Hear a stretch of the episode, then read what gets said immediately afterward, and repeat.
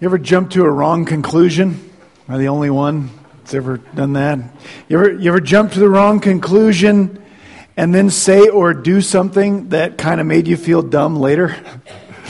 Uh, here's a story about some of my friends who did this once. When we were finishing up our time in Kansas City, ready to move out here, uh, I taught at a big high school on the Missouri side, Lee's Summit West, and to understand how this story could happen, you have to understand this is a big place.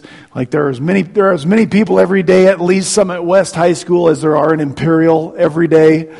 Um, it there were we had over 20 teachers just in my little the english department you know that's as many 9 through 12 teachers are in our whole school district here it's just a very big place with you know a thousand plus people there every or a couple thousand people there every day and um, anyway, I had a good relationship there. And, and in the English department, one saying that we like to say, I used to say this all the time, uh, is there are no hairpin turns on a cruise ship. And the reason we would say that, like on a cruise ship, you have to plan the turns well ahead of time and turn those babies gently. Because if you, if you try to stomp on it and turn on a dime, that's when stuff gets knocked over and maybe somebody will get knocked overboard and everybody gets really upset. And the reason we would say that is in an organization as big as that school was, anytime we got in a situation where we had to change course in that school very quickly, people panicked. It just never went well. And so we would say, there's no hairpin turns on a cruise ship. I remember one time we got the announcement. Uh, we were supposed to have parent teacher conferences on, on Thursday this week, but we're going to do it on Tuesday in the evening. And man, it was just, it was, it was chaos. There are no hairpin turns on a cruise ship. That was our saying. Well, when my last day came, my colleagues in the English department decided to have a little fun with me. And so they they figured out what I drove because there's so many, there's a thousand, two thousand cars out there, and they found out where I parked. They found I drove a blue minivan and where I parked, and so they painted my minivan up to look like a boat, like with nautical themes all over it. Um, whoa, what happened there? Get down there. And so there's just one side you know, I don't know if you can, this says the, the USS Maxwell, and there were other themes on the other sides of the, uh, of the van. Har, har, har. There's only one problem. That's not my van. and I was carrying stuff out to my vehicle, and I didn't know any different. And I saw another teacher. I didn't know her very well. She was a FACS teacher. Most of us would know that as home ec and she had this look on her face that was some mixture of confusion and anger. And I just said, Are you okay? And she said, Those darn kids said, I drove my mother in law's van to school one day. and they painted it up to look like a boat. Uh, so that was one of my favorite pranks ever. Well, in today's passage, it's the disciples who are going to jump to the wrong conclusion. They're not going to paint up the wrong minivan, but they're going to jump to a wrong conclusion. And in a way that I think they're probably going to wind up feeling kind of dumb. It's going to take us a while to get there, though. Uh, if you have your Bible open, you'll notice there's a lot of a lot of territory between Matthew 15:29 and 16:12. This is two or three times bigger than a passage that we normally tackle. Uh, which means we should be out of here about 1.30 or 2 o'clock. I've instructed the deacons to chain the doors. Uh, no, the reason we're covering so much, and we're going to just go through the first two thirds of this pretty quickly, I mean, all of it to cover that much ground. The reason I think we can go through this quickly is because as we read this, you're going to feel like, the reason I called this deja vu, you're going to feel like, haven't we heard this before? The first two thirds of this passage are extremely repetitive. They, they sound almost exactly like something else we've already read. And so, what happens in this passage is our, the disciples get a review session, and then they sort of forget the review session. They jump to the wrong conclusion, and Jesus is going to give them a warning. And so we've got to. The reason I want to take this all together is because if we don't understand what came before it, these, this review session, you don't really understand how they missed the point. So, we got a lot to do. Roll your sleeves up, find your Bible, and open to Matthew chapter 15 and verse 29. We're just going to go one chunk at a time. We won't read it all at once today just because there's so much. Our first uh, deja vu session is there's another miracle feeding. Jesus feeds a crowd, and I think as we read this, if you've been here, if you were here a chapter ago, you're like, loaves and fishes and miracle feeding. I think we've heard this before. Matthew 15, 29 through 39. The last 11 verses of Matthew 15 go like this Departing from there, Jesus went along by the Sea of Galilee, and having gone up on the mountain, he was sitting there. And large crowds came to him, bringing with them those who were lame, crippled, blind, mute, and many others. And they laid them down at his feet, and Jesus healed them. So the crowd marveled as they saw the mute speaking, the crippled restored, and the lame walking, and the blind seeing, and they glorified the God of Israel.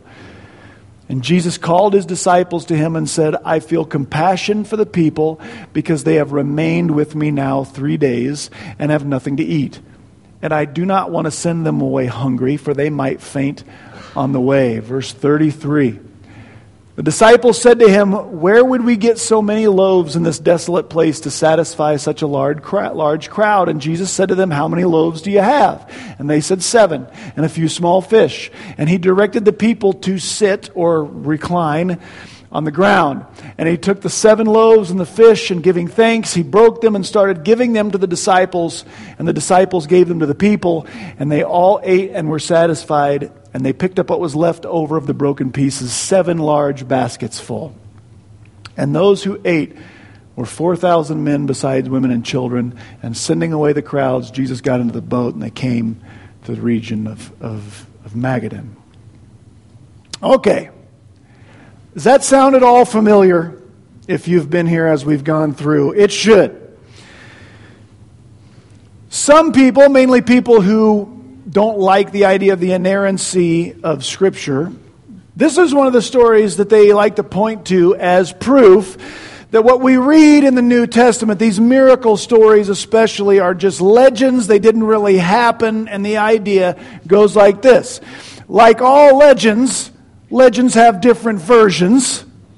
And obviously, what happened here is Matthew, who heard two versions of the same legend, and you know, in, in a mistake, he put two versions of the same legend in his book and tried to pass these off. That, that's kind of the idea.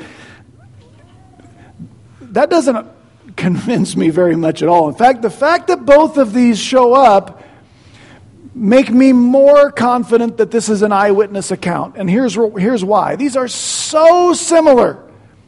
And Matthew's not a fool. And Matthew knows how to tell a story. Matthew's educated. He was a tax collector, he was a record keeper.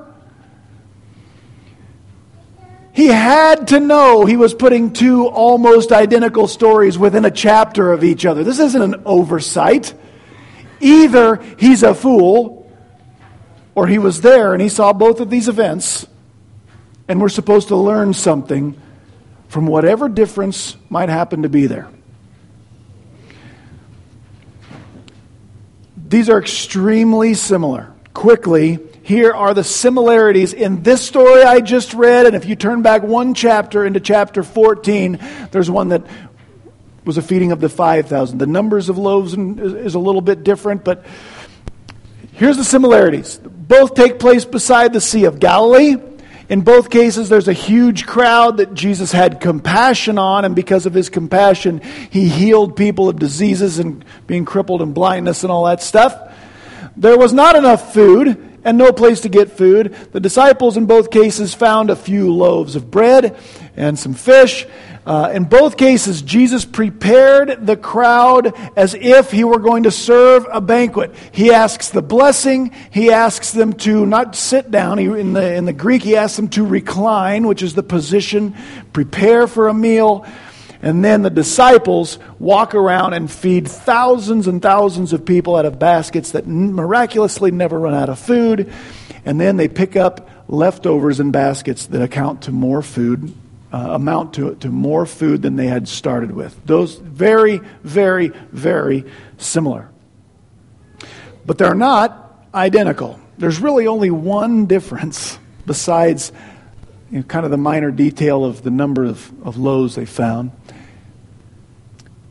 The difference we notice in these, these few items. First, Though both of these stories happen beside the Sea of Galilee, they're actually on opposite sides.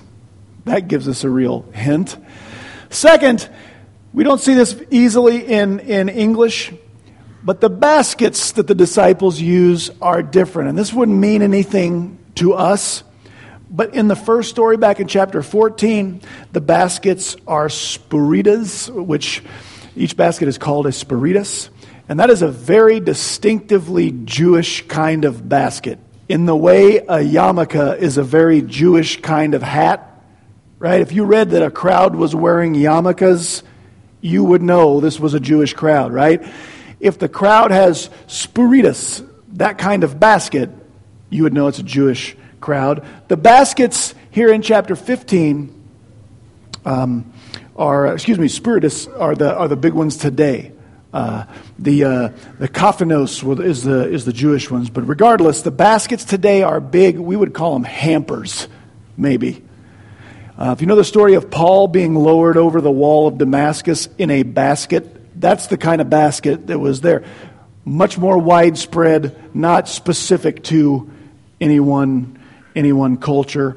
And then in verse thirty one, I should have looked that up, but the crowds, when Jesus heals them, they praise the God of Israel. And all of these things let us know this is a crowd of Gentiles that Jesus feeds and heals. Last time it was Jews. In the New Testament, Jews don't call their God the God of Israel, they just call him God. In the same way, we don't always call our president the president of America or the president of the United States. But people who live in other countries have to call him that to differentiate between the President of the United States and the President of some other place, right? So this is a Gentile crowd. It's the only difference. And here's why, here's why the disciples get that review. What just happened before this? Jesus just met with a Gentile woman and he was intentionally rude to this woman. And he was rude for a reason to train his disciples. And one rude thing he said to her basically is, It's not time for me to do something for someone like you because I was sent to the, house, the lost sheep of the house of Israel. Now, if you want to, I'm not going to repreach last week's sermon. You can look up why Jesus would say that and what he was doing with this woman. But here's what Jesus doesn't want He doesn't want his disciples to get the wrong idea. Jesus was sent to Israel, but he was not just sent for Israel, he was sent for everyone. And so immediately after telling this woman, I was sent to the lost sheep of the house of Israel, Jesus goes out into the countryside out beside the lake. He finds a crowd of Gentiles and he ministers to them. He feeds them. He heals them exactly like he did to Israel. Does that make sense? As an object lesson for the disciples that uh, I'm for everyone. All right. That's the first review session. If you want to know more about what happens in that miracle feeding and why Jesus did that stuff, uh, you can look up, go through our website and go back in chapter 14, and you can find the, the sermon I did on the feeding of the 5,000, and I explain more about the feeding there. All right, so that's the first review session. The second one, to quote uh, the great Yogi Berra, is deja vu all over again. That comes in the first four verses of chapter 16. It's been a little while since we saw this one. Um, but back in chapter 12, beginning in verse 38, there was a, a group of religious leaders that came to Jesus and demanded that he perform a sign. They were basically saying to Jesus, We're not going to support your candidacy for Messiah unless you do some giant magic trick that convinces us. Do you remember that story? We'll see if this sounds familiar. The beginning of chapter 16, the Pharisees and Sadducees came up and testing Jesus, they asked him to show them a sign from heaven. But he replied to them, When it is evening, you say it will be fair weather, for the sky is red, and in the morning there will be a storm today, for the sky is red and threatening. Do you know how to discern the appearance of the sky, but cannot discern the signs of the times? And then in verse 4, almost repeat. An evil and adulterous generation seeks after a sign, and a sign will not be given it except the sign of Jonah. And he left and went away. Does that sound familiar? It should if you've been, especially if you were just sitting down and reading this the way it was designed to be read, sort of in one sitting. It would have been 10 or 15 minutes since you read a story very similar to this. If you want more details about it, uh, chapter 12, verse 38, and you can find the sermon on that. Now, there are some differences between these two stories. I want to tell you what's going on here. The first uh, difference is the group that comes to Jesus. What, in, back in chapter 12, Jesus was approached by scribes and Pharisees. They often ran together. But today, Jesus is approached by Pharisees and Sadducees. And they didn't agree on anything. They never ran together. They ordinarily hated each other. It's, it's striking to see the Pharisees and Sadducees do anything together. This would be very similar to reading some story in our current political climate in Washington, D.C., the Republicans and the Democrats doing anything together. Right? Like right now, they couldn't agree on a fast food order, right? And the Pharisees and Sadducees come together. Like, uh, you remember 9 11? 9 11, suddenly Republicans and Democrats are united.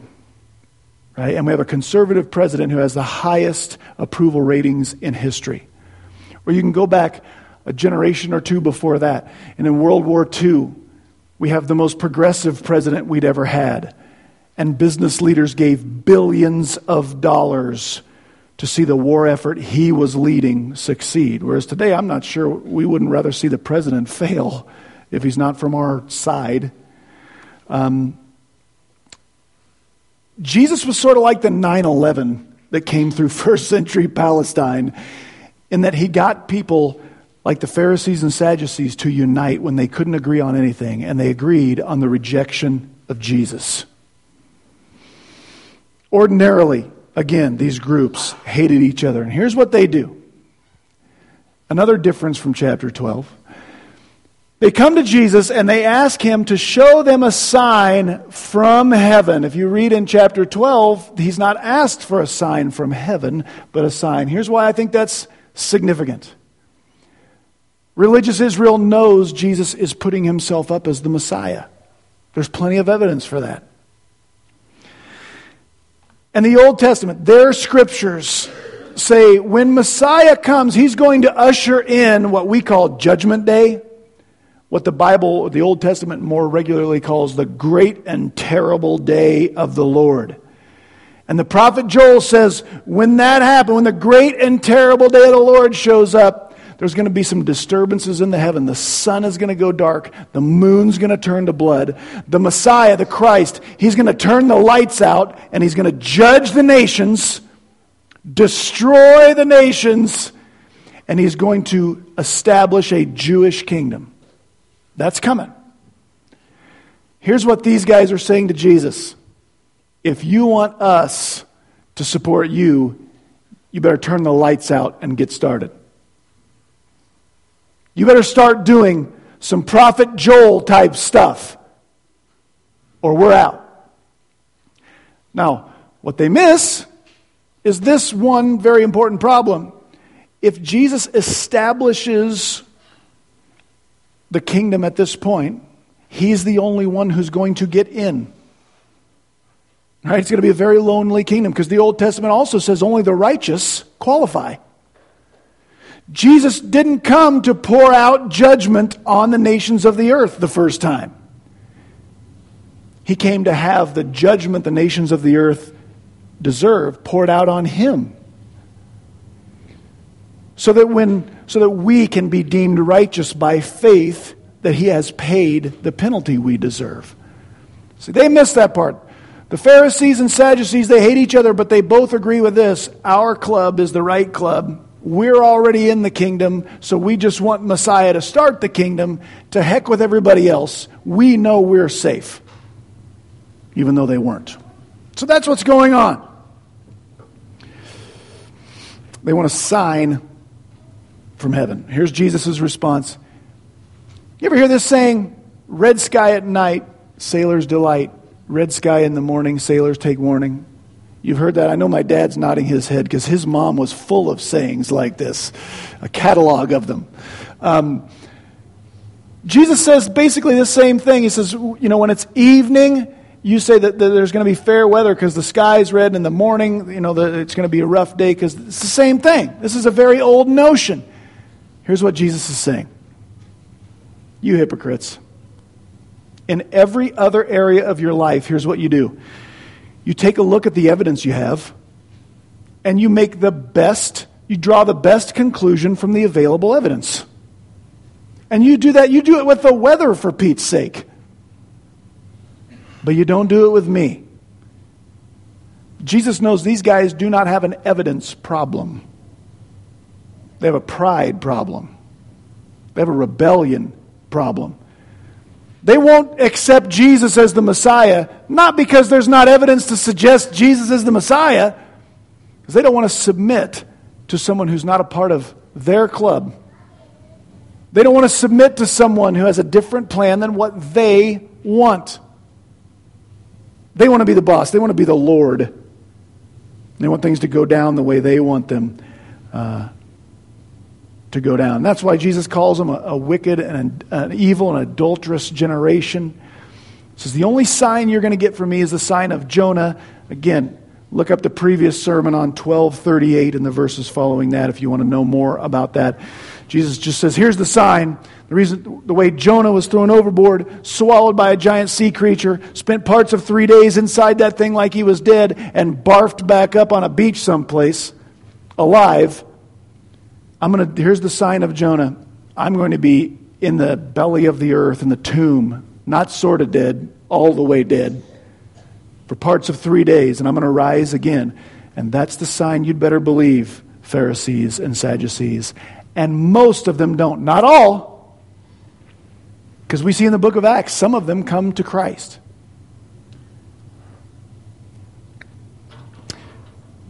And that's what's going on there. They don't have an evidence problem, they have a pride problem, they have a rebellion problem. All right. End of review session. For the disciples, we see something new in uh, Matthew 16, 5 through 12. Here's what's new and different. We'll read this now. And the disciples came to the other side of the sea, but they had forgotten to bring any bread.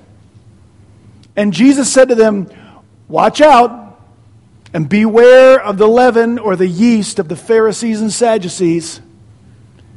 In verse 7, the disciples begin to dis- discuss among themselves, saying, He said that because we did not bring any bread.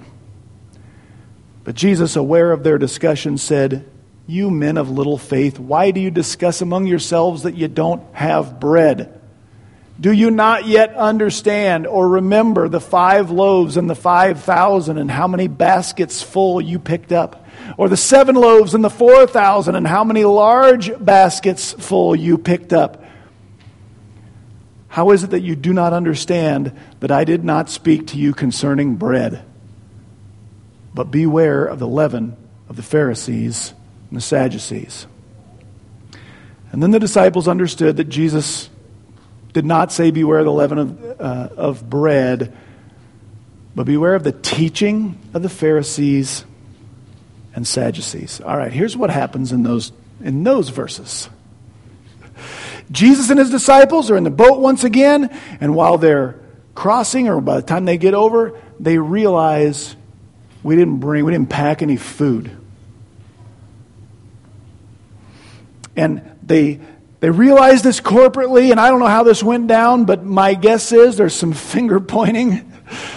And then, hey, Peter, did you bring any bread? I didn't bring the bread. Nathaniel's supposed to bring the bread. Who put me in charge of food? I thought it was Andrew's turn, right? Stuff like that. And they're discussing why they, they don't have any food. They forgot to pack the lunch.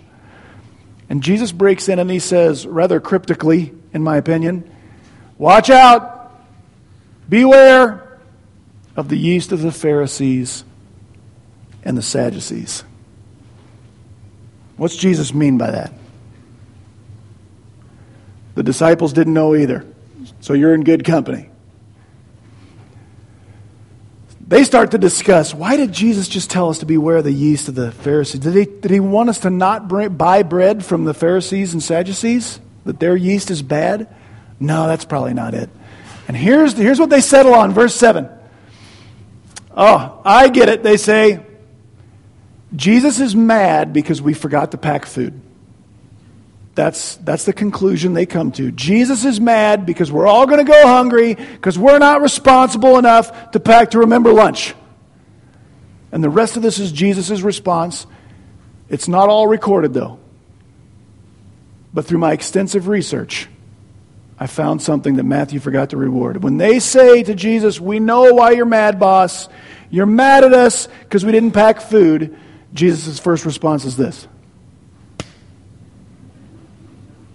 For those of you listening online, Pastor Matt just slapped his head really hard. He's, and he's just exasperated with these guys. This is the wrong conclusion they jump to. Oh man, we're so dumb. He can't trust us with anything. We didn't pack lunch, and now he's really mad because we didn't pack lunch. And the rest of his response is Jesus saying, Do you guys still think physical food is a problem for me? you see what they missed from the review session? In two chapters, they've watched Jesus feed, I don't know, 20, 30,000 people miraculously. So it's not about them forgetting food, maybe. More on that in a minute. So we can tell it's really obvious what Jesus is not mad at. But it's kind of hard to tell what he is mad at. In the rest of our time, which isn't that much, I want to give you two possible explanations for what Jesus means by beware of the teaching, or excuse me, beware of the yeast of the Pharisees and Sadducees. Isn't it, even at the end when he says beware of the teaching, that's cryptic too. Because guess what? They didn't have the same teachings. They had very opposed teachings. The Pharisees were very conservative. They believed in a literal interpretation of the Old Testament scriptures, strict adherence to the law. They just believed they, they kept it well enough that they were righteous on their own. They believed in the resurrection of the dead. They were waiting on the Messiah. They believed in angels. And they were very, they were separatists from the rest of the world. On the other hand, the Sadducees, they they were much more worldly. They were compromisers. They didn't take the Old Testament literally. They didn't believe in a resurrection. They didn't believe in angels. A lot of, they weren't positive on the whole Messiah bit. They also compromised with the Romans and the various Herods and governors. Most of the, the high priests uh, in this section of, of of history were Sadducees, because that's who the Romans wanted in control of religious Israel. So the teachings of the Pharisees and Sadducees can't really be grouped together. So what's Jesus saying? These are not my ideas, but here's the there are two possible ideas. I won't even tell you which one of these to like hang on to because I've waffled back and forth. I think it's very possible that some of the disciples needed one and some of the disciples needed the other, or at different times they would all need both. But here's what uh, scholars I trust uh, say Jesus is talking about. Be careful. Be careful. Watch out for the yeast, for the teaching of the Pharisees and Sadducees. Interpretation one, op- option one, reads this way that Jesus is teaching his disciples to beware of what I'm going to call tribalism, factions. Uh, in Sunday school, it's funny, this happens all the time. In Sunday school, in 1 Corinthians chapter 1, Paul's first warning to the church in Corinth is you guys have got to make sure you're not competing with one another, infighting. Here's maybe the main problem with the Pharisees and Sadducees. Someplace, if you go far enough back on the timeline of Israel, they all come from the same place biblical Judaism. But somewhere along the line, some division started. And by Jesus' day, you have these two separate tribes, parties that exist for their own self interest and self uh, preservation. And this interpretation of the warning goes like this Jesus hears them start to fight about whose fault it was for not bringing bread, and he steps in and says, This is how the scribes and Pharisees started years and years and years ago. They started, they started arguing about what color the carpet ought to be, what kind of music should be played. They started arguing about little stuff, and before long, they're completely separate. The Pharisees and Sadducees, maybe their biggest weakness, they didn't accept Jesus because there wasn't evidence for Jesus. They didn't accept Jesus because he wouldn't be one of them. And if you're not one of us, there can't be an ounce of truth in you.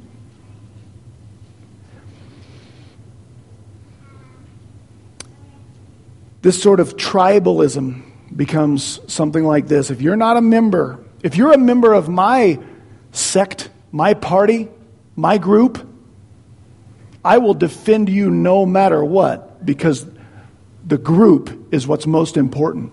More important than, than truth, more important than anything. If you're not a member of my party, my sect, I will, I'll, I'll work to destroy you no matter what. And if you're a member of my party or sect and you criticize someone within us, we will cannibalize you. This, obviously, the best example of this right now is American politics. Folks, I'm going to, I'm going to say what I'm going to say because we're in the third district of, of Nebraska, and this is the most conservative Republican place on earth. Okay? If I were delivering this sermon in Philadelphia or uh, Lawrence, Kansas, I would do this differently. Okay? But I'll say what I think we need to hear. Jesus doesn't watch and listen to what we watch and listen to. He doesn't watch Sean Hannity and listen to Rush and wring his hands hoping people will hear that message and repent. Um, the New Testament does not say that the angels in heaven rejoice when our side wins the midterms. It says the angels in heaven rejoice when sinners repent. And here's what tribalism does. When someone's on my side, they might be a sinner headed for hell, but they're saved in my book because they're one of the good guys. And it makes an enemy out of somebody on the other side that's not supposed to be my enemy. It gives me a victory that's not supposed to be my victory. It gives me a cause that's not supposed to be my main cause. Now, don't hear me incorrectly. I'm not telling you not to be involved in politics. I'm not telling, certainly not telling you to vote. I'm certainly not telling you to join the other side. If I was delivering this in Philadelphia, I would talk about how the other political platform has become what Paul said God turns us over to in Romans chapter 2.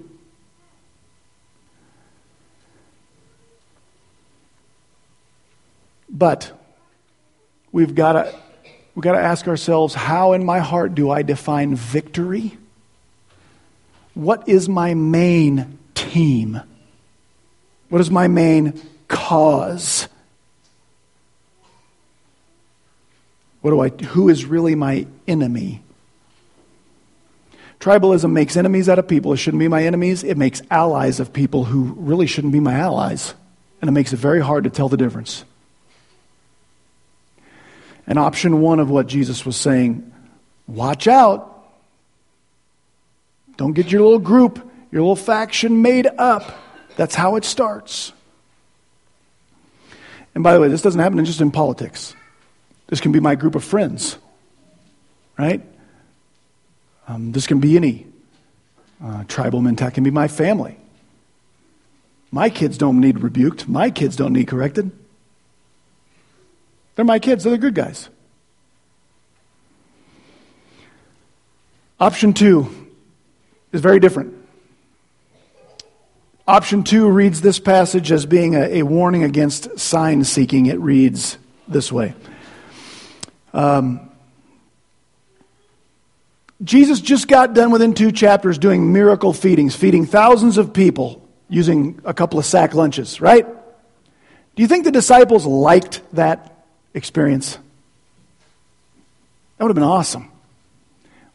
Well, here's what this interpretation says the, the, the disciples who were supposed to bring lunch forgot to bring the food so that they could say on the boat, oh, Whatever will we do? How can we get food? There's not enough food again. Jesus, if only there were somebody around who could make. Oh, Jesus, you know what would be good right now? Let's go. Do that bread thing again. Um, maybe the interpretation goes somebody forgot that wanting so the disciples could get their own little private showing. What did the, what did the Pharisees and Sadducees just ask Jesus to do? You give us a sign from heaven. And if there were some disciples who forgot the bread, Jesus might be going, you're not really going to ask me to do, before you even ask, you're not really going to ask me what the scribes and, or what the Pharisees and Sadducees just asked, are you? It is, uh, it's really tempting because God does amazing, miraculous things.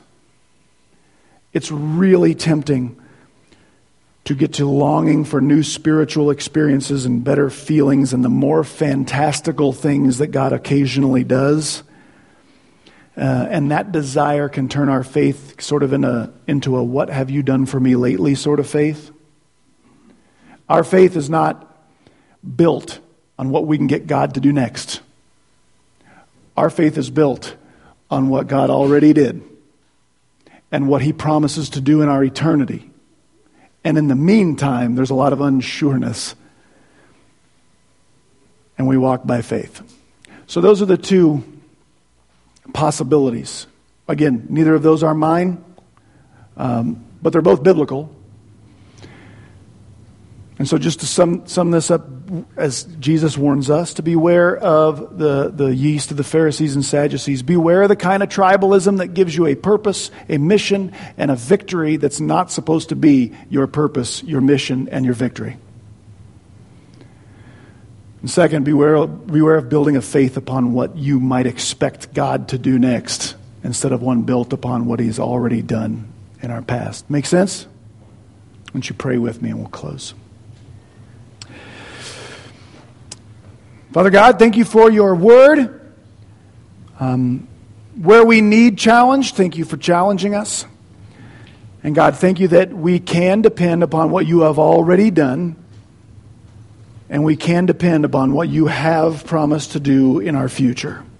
In the meantime, God, as we'll see in a week or two, you've promised to build your church. The gates of hell will not overcome it. That is to be our team. And victory is to be seeing sinners repent and become disciples of Jesus who believe on your cross and desire to obey.